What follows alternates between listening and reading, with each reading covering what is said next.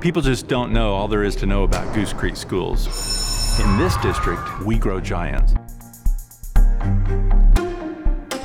This is The Goose Call, The juice of the goose. a podcast for our Goose Creek School District.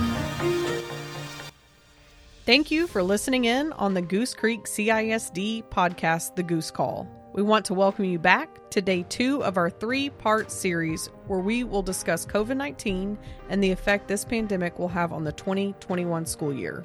Today, you will hear valuable information as we visit with our benefits coordinator about what this school year will look like for our staff. We'll also visit with our nurse coordinator and our director of transportation. So sit back and get ready. All right, so we're here with Stephanie Myers. She's our benefits coordinator for Goose Creek CISD. How are you doing today, Stephanie? I'm doing good. How are you? Doing wonderful. So tell us a little bit about your your job title, your job roles, and responsibilities for Goose Creek. Okay, so I'm actually um, the district benefits coordinator for Goose Creek, and so I'm over all of our benefits programs, all of our insurance programs, along with our employee wellness clinic, all of our leave of absence programs, other duties as assigned. Um, I'm also over the uh, COVID 19 coordination of paid leave, and then also the system and process in place for quarantining our employees and So, every employee listening to this podcast is perking up right now because you are the woman of the hour Yeah. to understand, you know, how to handle, you know, the fears of COVID for sure. yes. Can you explain to us a little bit about some of the safety precautions that, that Goose Creek has put into place for our staff? Like when we, when we come back, we, now we know that school's been pushed back till September 8th, but we mm-hmm. do have staff that are that are working right now. You know, all of mm-hmm. us are working right now. So what are some of the safety precautions that, that we've put in place? So we have developed a employee guidelines protocol. So to make sure that our employees um, are all doing self monitoring, and so that's the biggest key is, is making sure that our employees are aware of what's going on with them. So if they have any symptoms that are outside of their norm, that they are um, actually paying attention to that, and they're not coming to our district locations. So on the actual um, forms that we have, um, and actually what's out on CDC um, guidelines for symptoms, there's over 11 symptoms, and so those continue to change daily. So we're asking employees to make sure you know that you're checking those symptoms and anything outside of your norm. You, know, you may normally have migraines, or you may normally have you know maybe some stomach issues, but if you're having migraines with a cough and fever, then that would be outside of your norm, and it may warrant you needing to get tested. Our district has sent out several surveys to staff asking them about their comfort level, you know, in returning to work and, and you know, how confident they are in, in coming back in the fall, especially teachers. What are some of the biggest concerns you've heard from staff? The biggest concerns that I've heard from staff, and we actually just had this recently when we were looking at bringing everybody back for August the 3rd, is that we have several employees that have medical conditions that could put them at higher risk factors. They're concerned about, you know, getting the virus, having their students not listening and, and not social distancing, not, not adhering to the instructions that we put out. And one of the things that I've told our employees is that we're an educational facility. So, being an educational facility, the biggest thing we have to do is educate. And so, that's going to be the teacher's job is to make sure that we're educating all of our staff and all of our students that how important it is to social distance, stay at your desk, raise your hand, um, wear your mask, and follow those protocols and different things in place. They're scared that they're going to get sick. And I explained to them that if as long as you're following the safety protocol, keeping your distance, at least six feet, not eating lunch in people's offices, not eating in the in the um, break rooms together, um, st- keeping a safe distance, keeping on your mask, then you are already reducing your risk by almost 90%. And so nothing is is is foolproof. Right. So there's nothing that we can do that's going to say, no, you're not going to get sick. But we do have these safety measures in place to try to reduce those risks. So if I test positive, then I'm out for 14 days, Yes. correct? And mm-hmm. then after the 80 hours, I get paid through COVID mm-hmm. pay up to mm-hmm. 80 hours. Test again. If I test positive again, then I, I have to sit out another seven days. So let's say that happens to me and I test test positive, sit out 14 days, and I test again. I test positive again. The time that that test comes back, I think that's important too. You know, because if I'm starting to, I have to take days. My understanding is I have to take days after those Yes. 10 days. Yeah, so you will use your own leave balance that you have after the 10 available days. after the 10 days has 80 been hours. paid out. Yes. And so, so getting those results back is pretty important to me. You know, on that second test that I'm not at and taking more days than I have to. And so we actually send you to locations and we don't um, charge additional. So if we send you to um, one of our providers is Methodist Hospital, and I can say that because I have a signed agreement with them.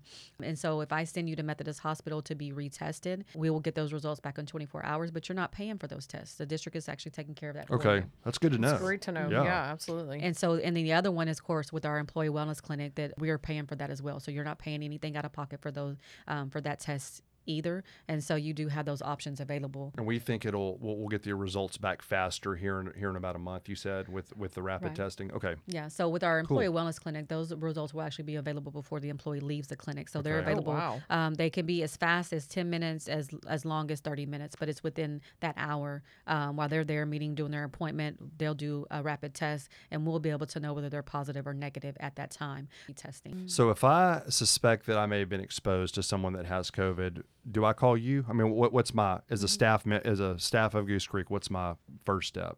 The first line of contact is you always want to let your supervisor know. So supervisor needs to be aware that, that you are calling in sick or you're not going to be available and these are the symptoms you're having. And then they will send us notification, but then you can also contact us because if we will reach out to you, but with the volume that we've had, it may not be within the next 30 minutes or an hour. It may be by this afternoon we're going to contact you because we've had a lot of exposures or potential cases. And um, questions and just, you know. Yes. Yeah. Yes. and then and do so you set up the the appointment for me to go get tested as a Mm-hmm. staff member? So we actually send you a link. So we have two options. We have one that is a link, and we have one that is a phone call. And so it all depends on on whether you're having symptoms or whether you're asymptomatic.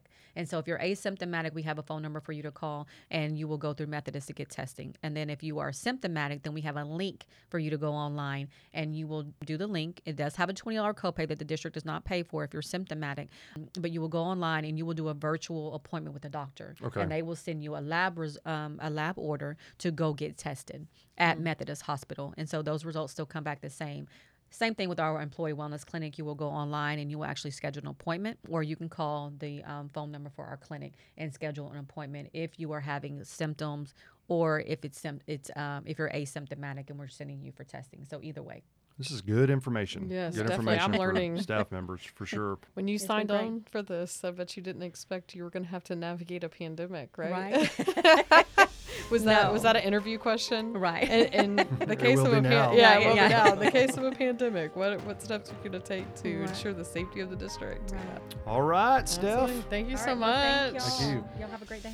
We're here with our uh, transportation senior director, Rick Walterscheid. Rick, why don't you tell us a little bit about your uh, your job title and some of your responsibilities for the district?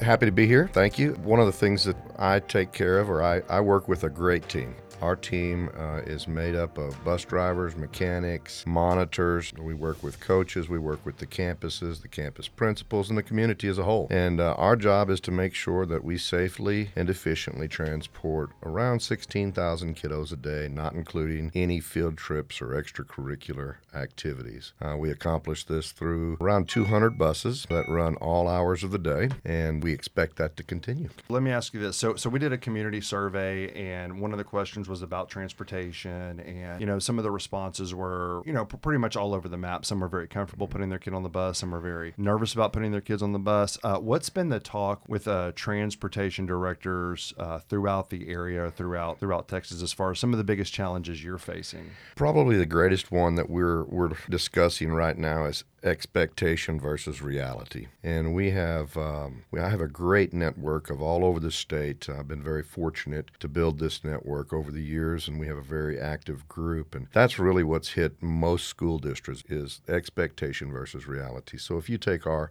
current, uh, just to give you an example, if you take our current staff, and if we were to provide six foot apart on every bus, we would literally need in our district over a thousand buses and a thousand drivers. That's the expectation versus reality.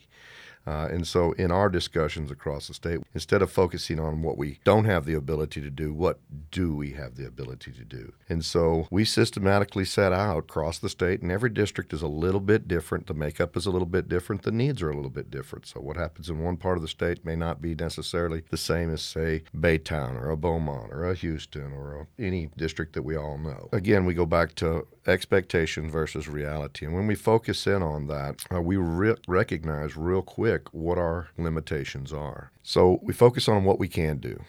And some of the things that we can do is clean the buses, make sure that there's plenty of ventilation, put hand sanitizers on the bus, mandate that everyone that's going to ride wears a face mask when they ride, including the driver, provide the, the driver with the PPE that they need on a daily basis, do health checks of the staff that we have. One thing that really spread across the state is while we recognize that there is a large population that would have no other way to school, we also recognize that there's a population that, you know, mom and dad could probably take them. So we are asking parents if you have the ability to take your children to school, we ask you to do so so that that space is available for those in most need that have no other option for us to take you to school. When a parent asks, "What is the protocol for Goose Creek transportation?" What what is that? What does that look like? Do we have that current? Yes, uh, as far as uh, what we're looking at implementing, every driver will receive a health check as they come in in the morning. Every driver will uh, get their temperature taken. Every driver will make sure that we, when we're loading students on the bus, uh, we will have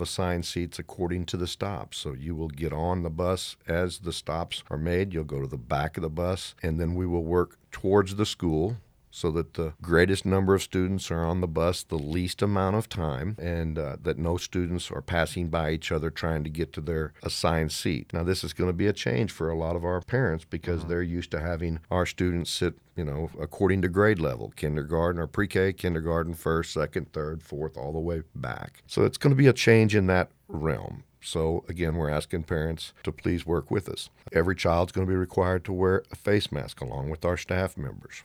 We're going to monitor this. We're going to have face masks on the bus should a child show up without one. We don't want to leave anybody standing on the curb. That's a greater damage, um, you know, greater risk than than providing them a face mask. Certainly, every bus will have hand sanitizer on it. When the bus goes to the campus, the driver will quickly wipe down all the high parts of the seats and and the handrails, and then in between their runs, so in between the morning run and the middle, in the middle of the day run, noon run, the buses will come back to the depot. We will have our staff go through and sanitize them using uh, a mister sprayer, and then they'll go run their next run, sanitize in between each run. Then in the afternoon, when they come back, we'll sanitize the bus again. Then finally, at the end of the day, we will sanitize them again. Another thing that we will be doing that's going to be different for our, our staff is that for years, we all want air conditioning on buses. Well, we, along with a lot of other school districts, have taken the stance that we're going to turn on the air conditioner, but we're going to let every window down. We want as much fresh air coming into that environment so that we get the fresh air in there, and that's that's recommendation from TEA as well as uh, the CDC. So as far as social distancing goes, we feel confident that we're going to be able to do some things. However, we're not going to be able to put 13 students per bus. We're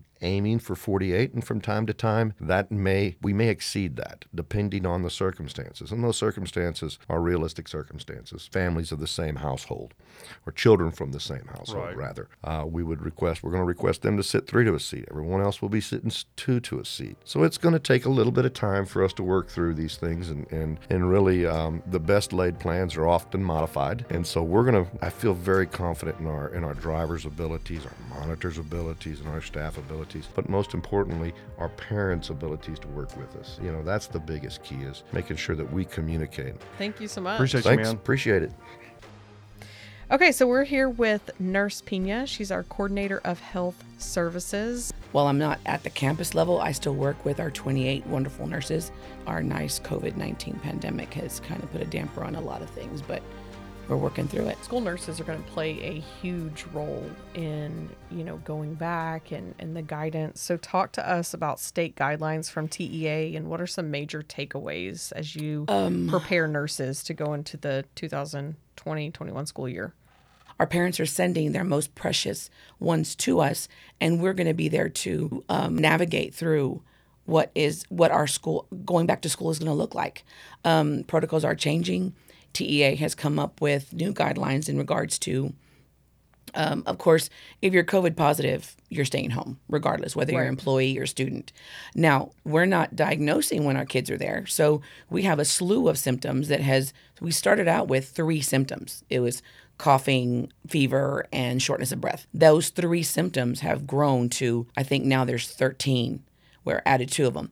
Every one of those symptoms we see those kids in the clinic with those symptoms every day. So now we're going to have to not only try to assess and say, is this headache because they need glasses, because they didn't eat breakfast, or is it in, is it in fact something COVID related? Correct. We're going to have to rely on a lot of self monitoring and parents not sending students when they're sick, or employees not returning to work if they're sick. Whereas to before, and I reached out to the health department some weeks ago and I said, How do we do that? We have kids that come with colds and coughs and little things in there, and you come to school like that. That's not a problem. Well, not during a pandemic. If you're sick, you have symptoms, you stay home. And right now, right now, the guidelines are that you come to school. If you're healthy, you're asymptomatic, you're good, you come to school. If you have symptoms, COVID, they're possibly COVID related. Um, you you have to stay home, and if you for an ample amount of time. Right now, I think it's ten days, three days without fever, ten days asymptomatic. If you so choose, if you want to return before those ten days, then you have to go to your physician and have be tested and come back negative. So you, you talked about if kids are showing symptoms Mm-hmm. that they need to stay home. You said for up to ten days. Right now, it's it really depends on if you know. Let's say mom calls and says, "Hey, I have Johnny home. Mm-hmm. He has these symptoms." Well, we don't in fact know what it is. However, nursing assessment, our nurses are going to assess and use that tool more now than ever. They use it all the time, every day. However, we're going to have to assess. Okay, is that an allergy relation? Is that a symptom out of the norm of this student? And that's what we're going to have to go on a lot. And So they need to go get tested just to and rule we, that out, yeah, right? yeah, and mean, some doctors might do that. If they go to the doctors, they might say, "We're going to do this just because." Now they could come back and say, "You know what, little Johnny had a had a ear infection. That was if that's why they had fever." Okay, no problem.